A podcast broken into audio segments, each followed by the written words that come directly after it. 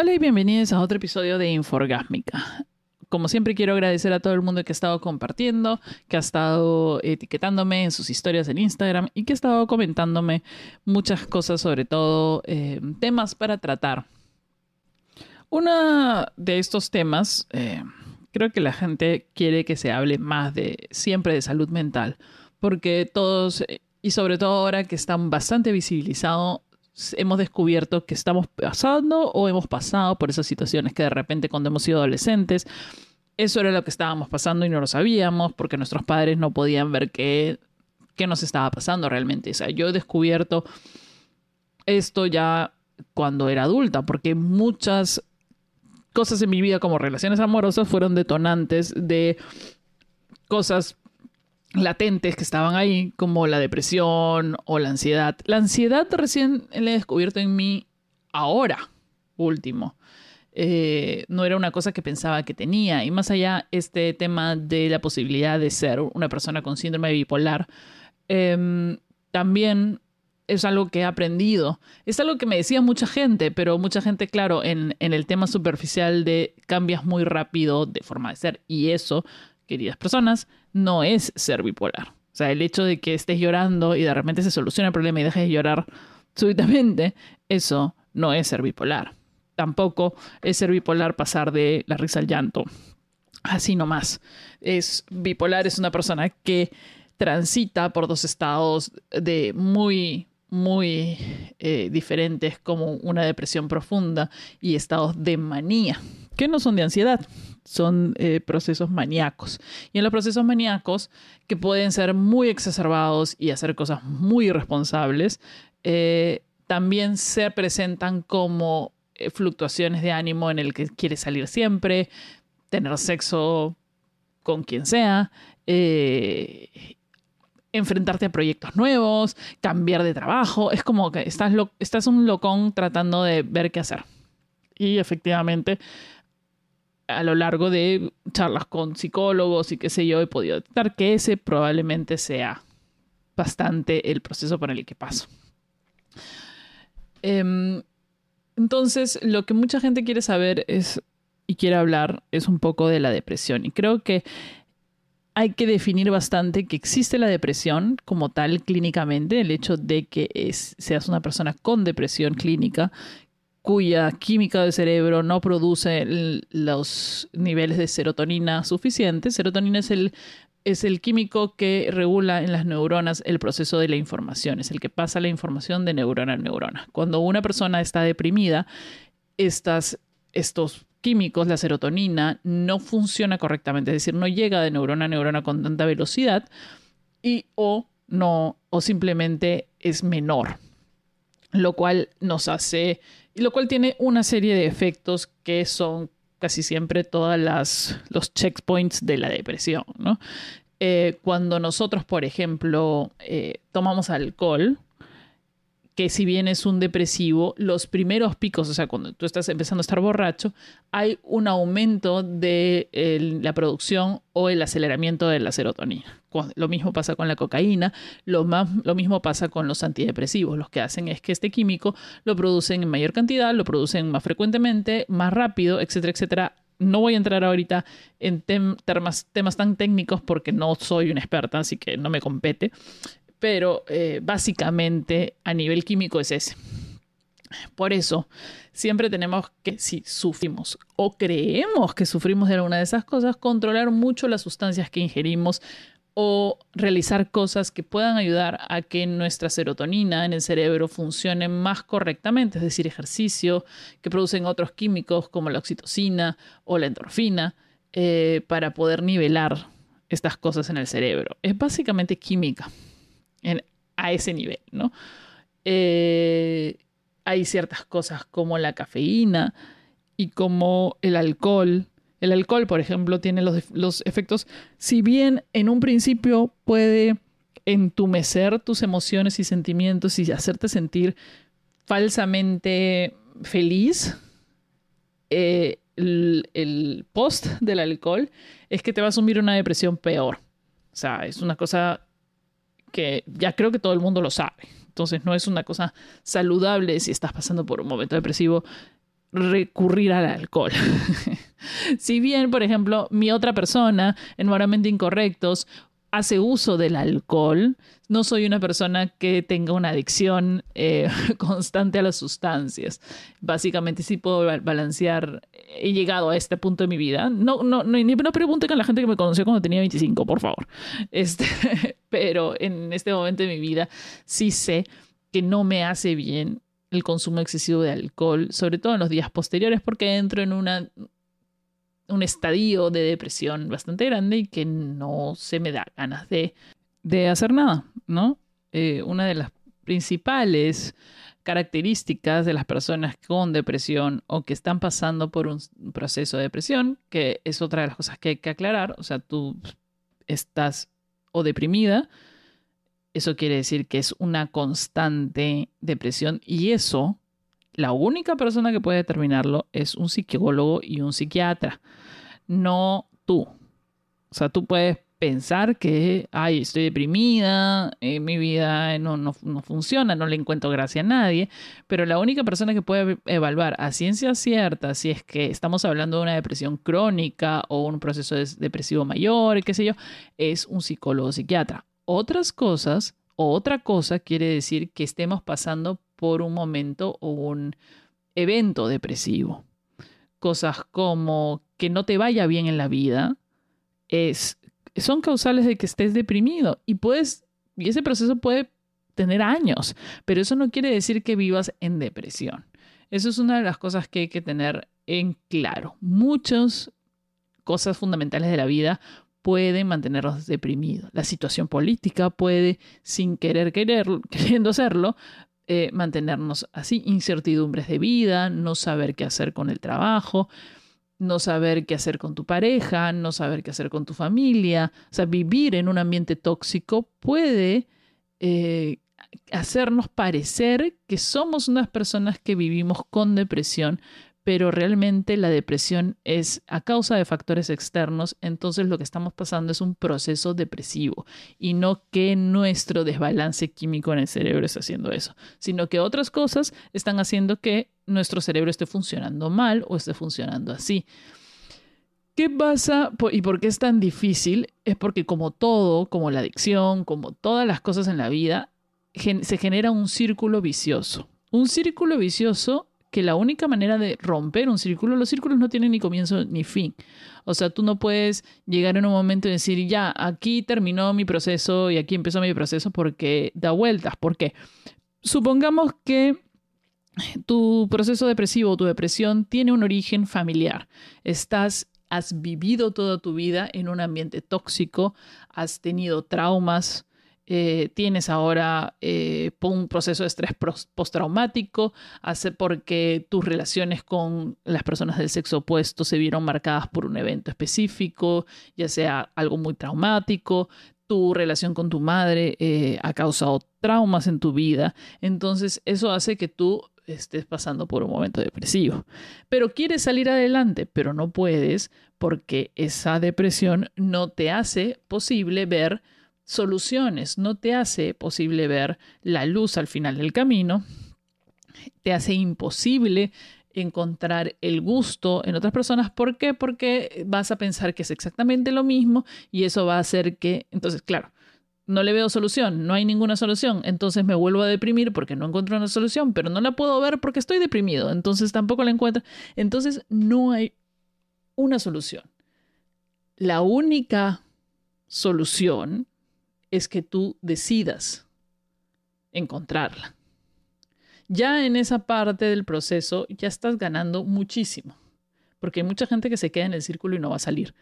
Y por más que suene horrible lo que te estoy diciendo de que es un círculo insolucionable, la única persona que tiene la herramienta para salir de eso eres tú y la única persona que decide que quiere salir. Porque más allá de a veces, encontrarnos en ese hoyo, ese hoyo y esa depresión a veces generan protección.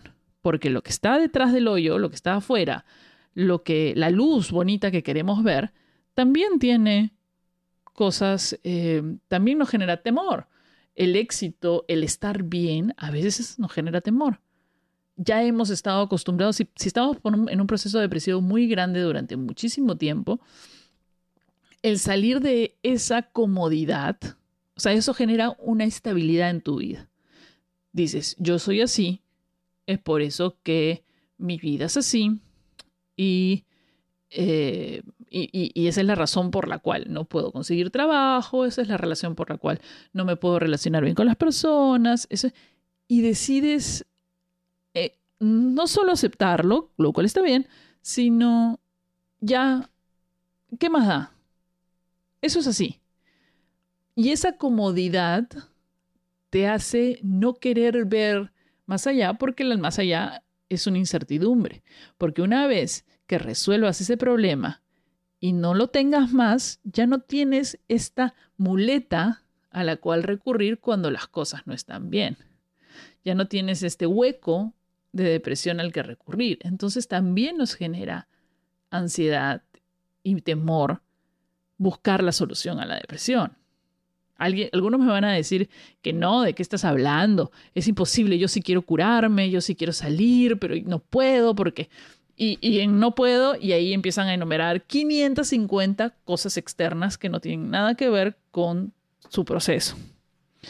Porque el camino es largo, el camino para curarte es largo, el camino para curarte es difícil, a lo mejor no lo logras, pero logras estar lo suficientemente bien como para empezar cosas interesantes que a la larga generen que eventualmente puedas lograr salir de una depresión. A lo mejor siempre estás un poco deprimido el resto de tu vida, pero lo suficiente o lo poco para poder ser feliz en otras cosas y encontrar felicidad en y satisfacción en otras cosas. Uno de los problemas grandes de la depresión es que es una especie, es como cuando a la foto, ya ves cuando haces tu foto en, Photoshop, agarras y este, hay una cosa que se llama saturación y que se lo, si se lo pones al extremo todo es como súper brillante y cuando se lo bajas todo es como gris, como no sé qué. La depresión hace que todo se cubra con un velo de, la nada, es la nada misma salir con la nada misma, volver a estar en una relación, salir, abrir una para salir con un chico o una chica, la nada misma, no importa. ¿Para qué? No me interesa, no me interesa ver series, no me interesa agarrar un libro. Hay como una especie de pesadez, como un peso interno que te jala hacia tu cama, ya sea dormir. En mi, en mi caso es así cuando yo estoy pasando por el proceso depresivo de, la bipolaridad, es como es muy súbito. Generalmente es, es, desencadenado. En realidad, en mi caso, tan súbito no es. Yo puedo sentir que va a venir. Sobre todo después de un cierto periodo de ansiedad muy grande o de cosas muy emocionantes o cosas muy intensas, digo, ya va a venir, ahí va a venir. Tranquilos, ahí va a venir. y, y definitivamente te agarra hasta, o sea, te agarra sueño. Lo único que concibes es dormir. Y dormir y dormir. Hay gente, en mi caso, hay gente que la depresión no lo deja dormir. Hay gente, sobre todo niños o adolescentes, que la depresión se, se se ve en la violencia y en la frustración y en no saber cómo manejar sus sentimientos, llorar, sobre todo en, niños. A veces decimos, pero ¿por qué llora tanto? ¿no? Porque hay una tristeza interna que tiene que ver con su proceso de adaptación al mundo, qué sé yo, con cosas que no podemos ver, pero que están causando un proceso de depresión. Y por eso está llorando. Y lo único que necesita es estar ahí en la presencia de, los padres o de las personas que estén alrededor. Eh, una tristeza profunda súbita.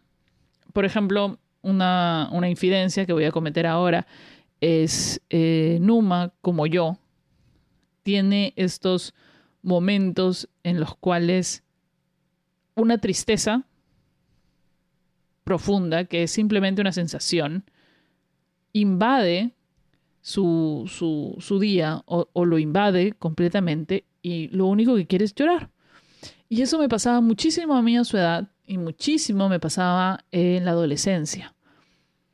Que te preguntan, pero ¿por qué estás llorando? No tengo idea. Cuando estaba con mi primer enamorado, que fue básicamente ya los momentos en que realmente se desencadena, o le cuento a alguien, ¿no? Porque todo el proceso de adolescencia, qué sé yo, lo he pasado con una careta bastante eh, grande sin que nadie supiera lo que realmente estaba pasando.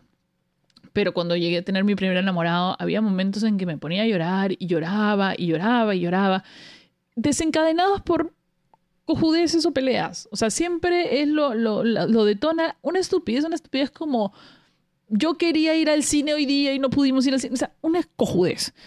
Y me pasaba horas llorando por algo que no tenía que ver, que ni siquiera ya tenía, perdía todo sentido el, el por qué estaba llorando. Y me pasaba horas y horas llorando y llorando y llorando. Y pobre chico me preguntaba, ¿pero qué pasa? ¿Pero qué pasa? es que no sé, no, no, no sé por qué estoy llorando y no me puedo detener. El llanto y las lágrimas generan químicos como las endorfinas y las oxitocinas, que son necesarias para balancear. Entonces a veces es nuestro propio cuerpo diciéndonos, alto, amiga, te estás yendo al hoyo. Déjame ayudarte un ratito con un poco de estas eh, de estos quimiquitos que te voy a dar. A mí no me gusta el uso desmedido de sustancias químicas para sustancias químicas reguladas por los psiquiatras para solucionar estos problemas porque requiere de una constancia y de una evaluación muy correcta. Si eres una persona que va a estar yendo semanalmente a tu terapia psicológica y yendo una vez al mes a tu psiquiatra para reevaluar tus medicamentos, todo bien. Pero como nadie tiene la cantidad de dinero y tiempo suficiente para hacer eso, si es que no lo vas a hacer, o sea, adecuadamente, yo no recomiendo que lo uses por ti mismo. ¿No? Eh, ni que, te convenzas. Hay tratamientos mucho más, menos eh, fuertes, como el microdosis o, es más, la marihuana o el CBD, que son sustancias mucho menos perjudiciales y que pueden, y que está probado que, este, que tienen casi los mismos efectos y un poquito menos nocivos y menos, porque muchos de estos químicos son estandarizados y se regulan en base ¿no? a estándares este, de, las farmacéuticas. Entonces, eh, puede ser demasiado, o sea, la dosis que te están dando es demasiado o es muy poca y, y tienen muchísimos efectos adversos que no generalmente ayudan hay otras cosas. Yo, yo entiendo que esta huevada del, de la gente positiva y que, ay, sí, el dulce, la buena dieta y el ejercicio, salir a caminar te va a ayudar con la depresión. Yo, yo siento que para una persona que está pasando por un proceso depresivo es una cojudez y te provoca agarrar una piedra y lanzársela por la cabeza. Lo entiendo totalmente. Pero químicamente funciona. O sea, químicamente estamos hablando de cosas, sea, el ejercicio, hacer ciertas cosas específicas generan esos. No son una dosis que te va a mantener todo el día, pero para un momento específico funciona. Por ejemplo, les voy a dar mi secreto. Mi secreto, lo digo, un terapeuta, que es un. En realidad es muy gracioso ese secreto porque es una cojudez, ¿ya? ¿Qué te hace feliz?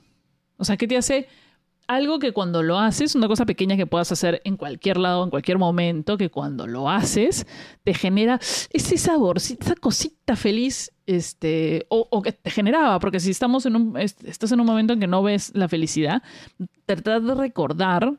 Y, y lo que pasa es que cuando uno está en esos momentos en que dices nada, nada, nada, no puedo solucionar nada con nada porque nada me hace feliz, a veces hay que poner de tu parte. Es como cuando te, dices tienes que meterte a la ducha fría y hay un momento en que tienes que tomar esa fucking decisión y meterte. O cuando estás entrando al mar del Perú y que está congelado y que estás saltando como un cojudo para poder entrar a la olita ¿ya? y este y no quieres y no quieres pero hay un momento en que tienes que meterte de cabeza a la fucking piscina y es el momento de la toma de decisión hay un momento en que lamentablemente lo vas a tener que hacer. Nadie puede agarrarte de la manito. El proceso no, el proceso de tomar esa decisión de para estar bien no es eh, gradual. No, hay un momento, y te lo digo en serio porque sé que hay varias personas que me han escrito y sé que me están escuchando. Y el darle vueltas a la frase, no me gusta nada, no le encuentro solución a nada, no es la nada no te está ayudando. A mí, mírate, no te, esa huevada no te está ayudando. Sé que es difícil. Todos hemos pasado, todas las personas con depresión estamos en las mismas y, y, y todos los días, yo vivo todo eso todos los días. De ver cosas que no, no, no puedo avanzar en cosas porque aún me jala para atrás. Pero hay un momento en el que tienes que agarrarte de los ovarios o de los huevos, lo cualquiera de las cosas que tengas, y decir, se acabó la cojudez en mí. Y no tiene nada que ver con nadie. en, este, en este proceso no hay nadie más. Estás tú, tú frente a tu espejo. Y decir, ¿sabes qué? Ya se me tiene que acabar esta cojudez e intentarlo. Y una y otra vez, porque no va a ser fácil y no es fácil y no nadie te está mintiendo. No, no, no vas a encontrar el día de mañana el arco iris detrás del, con la olla de oro, nada. Vas a pasar mal, le vas a pasar mal, le vas a seguir pasando mal, pero cada vez va a ser menos mal. Hasta que un día ya no estés pensando en eso y te has olvidado y, miras atrás y digas, ¡a la mierda! ¡Asu! ¡Qué lejos he llegado! ¡Qué bien que estoy ahora! Es, es como... Y es bastante impactante cuando lo logras. Y más impactante aún es cuando terceras personas te lo dicen. Y te lo digo yo porque es lo que me ha pasado en estos 10 años, 11 años, más de 11 años. Eh, gente se me ha acercado a decirme, y Dios mío, te veo, o sea, es otra persona. Hay una solución, hay una solución. Pero esa solución, la única persona que puede decir, este es el momento de buscar esa solución, eres tú. No hay otra persona. Si tú no lo haces, nunca vas a poder salir del hoyo. Pero bueno, ahora estoy diciendo, una de las cosas importantes es buscar algo que en tu vida, tu pasado, no sé lo que quieras, en algún momento te causaba hiperfelicidad. Es como ese escalofrito rico de, de ay, qué bonito, ¿no? De, que te entra un, químico ahí que ah, te, hace sentir como, wow. Eh, ese, buscar eso exacto, porque eso está generando en tu cerebro eh, esos químicos que te ayudan. Por ejemplo, en mi caso, y no se vayan a burlar, en mi caso es cantar. A mí cantar, cantar sobre todo canciones de musicales, no se vayan a burlar por favor, cantar canciones de musicales me genera eso. Entonces lo que me decía mi psicólogo es que cada vez que me sienta así, me ponga mis audífonos y me ponga a cantar. Y efectivamente, en los momentos en que me pongo a cantar, no existe Nada. A veces me pongo a cantar canciones tristes y lloro con la fucking canción triste porque estoy en el momento. Además, escojo la canción que tiene el significado específico y lloro a mares con la canción. Pero después de eso es como una especie de momento catártico que ah, se fue. Ya se fue esa hueva. Se fue. Y puedo seguir adelante. Porque muchas de estas cosas, o sea, los, tanto los químicos, tanto el psicólogo, tanto todos estos procesos que te ayudan en la depresión, es como si te... Vamos a imaginar que la depresión es una pared de dos metros. Y tú mides promedio metro sesenta. Metro setenta, yo mido metro setenta y ocho. Ok, ya, pero esto es una pared de dos metros. Una pared proporcional a tu altura, que es casi tres veces tu altura. Y no te deja ver lo que está más allá. Y tú de este lado hay una hueva de mierda. Es un, no sé, pues es este... Es un desierto feo, no hay ni una sola planta. Es un desierto de cemento. Eh, eh, ¿Cómo se llama? Eh, huele horrible y no hay solución y hay trabajos de mierda nada más eh, y hay gente de mierda que está a tu costado y que todo es una mierda. Y, detrás de la pared tú escuchas que hay un, culo de gente pasándola bien y te han contado gente que ha regresado y que, está aquí en, en, este lado de la pared de mierda, que allá, allá al costado es bien chévere. Pero tú no lo crees porque tú no lo puedes ver, porque hay una pared. Pues bien, todas estas cosas como los ejercicios, eh, y, obviamente, claro, me estoy refiriendo a que la pared es la depresión. Por si acaso, si no habíamos agarrado la metáfora hasta ahorita, te la explico. Entonces, todas estas cosas como los químicos, los, eh, no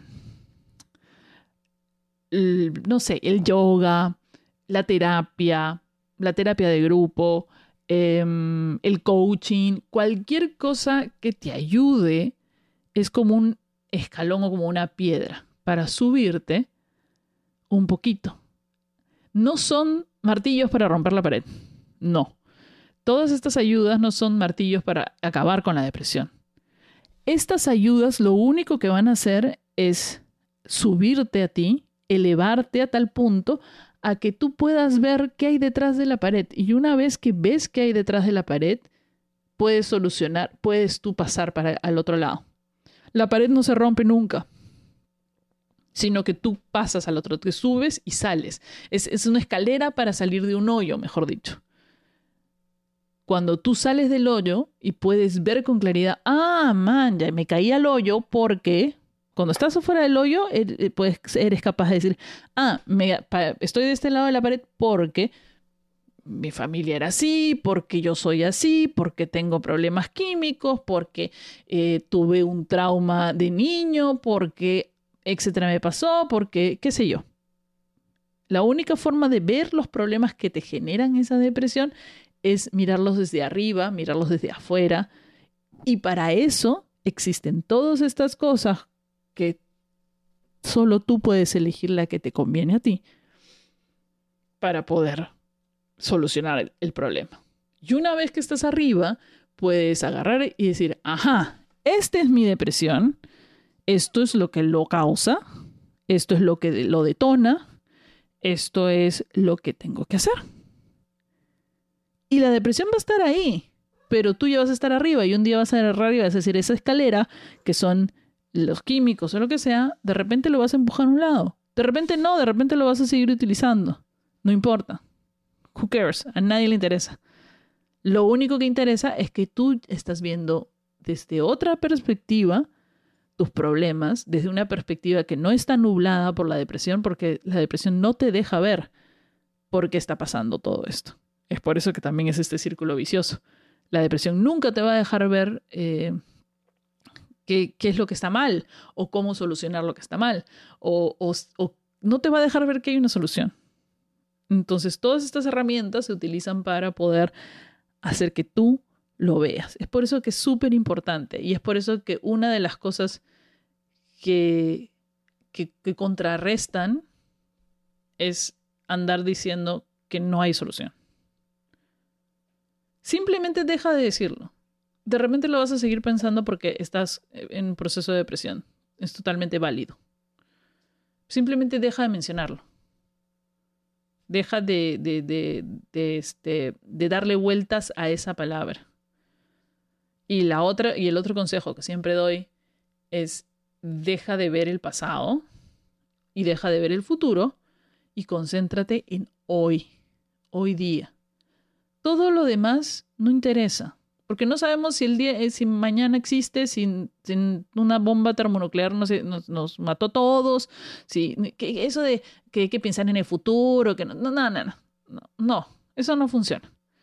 Tú concéntrate hoy. ¿Hoy día qué día es? Hoy día es martes, hoy día estoy escuchando Inforgásmica, todo bien. ¿Qué voy a hacer en, en la próxima hora? ¿Qué hay que hacer? Tengo que hacer esto, ok. ¿Y qué voy a hacer en, esta hora? Y así, y agarras, te levantas, yo hago eso todos los días, no se burlen, yo agarro todos los días y hago mi hojita y todos los días digo, ¿qué hay que hacer hoy día? Y hago una lista de las cosas de hoy. Hoy día está el día, hoy día se hace esto. Punto, hasta ahí nomás. Cuando me voy a dormir, no pienso en qué va a ser mañana. no, no, no, amiga, no, mañana no, todavía siguen siendo las 12 de la noche. Hoy toca dormir.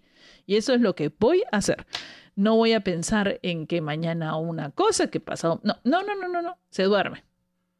Te levantas mañana y ya mañana piensas en lo que hay que hacer ese día. Nada más. No se me acelere, no se piensa en nada, porque eso causa ansiedad, eso causa depresión. Y tampoco pienses en lo que pasó. Lo que pasó, pasó, como dice la canción, y ya fue. Y no tiene nada que ver con hoy día. hoy es hoy. Punto. Eso es lo único que es lo más valioso para tu salud mental. Es hoy, es hoy. Otra frase es, cruzaremos el puente cuando lleguemos a él. Y ahí veremos. Nada más. Ah, Bueno, ha sido un programa intenso. Espero que les haya gustado. Yo me voy a tomar unas semanas de eh, descanso con Inforgásmica, pero vamos a tener moralmente incorrectos, así que no se preocupen, va a haber Mariana para, Marianitra para todo. Eh, pero sí, me voy a tomar unas semanas de descanso porque me voy a concentrar en bastante en moralmente incorrectos. Así que me despido y nos vemos ya en algunas semanas con más Inforgásmica. ¡Chau!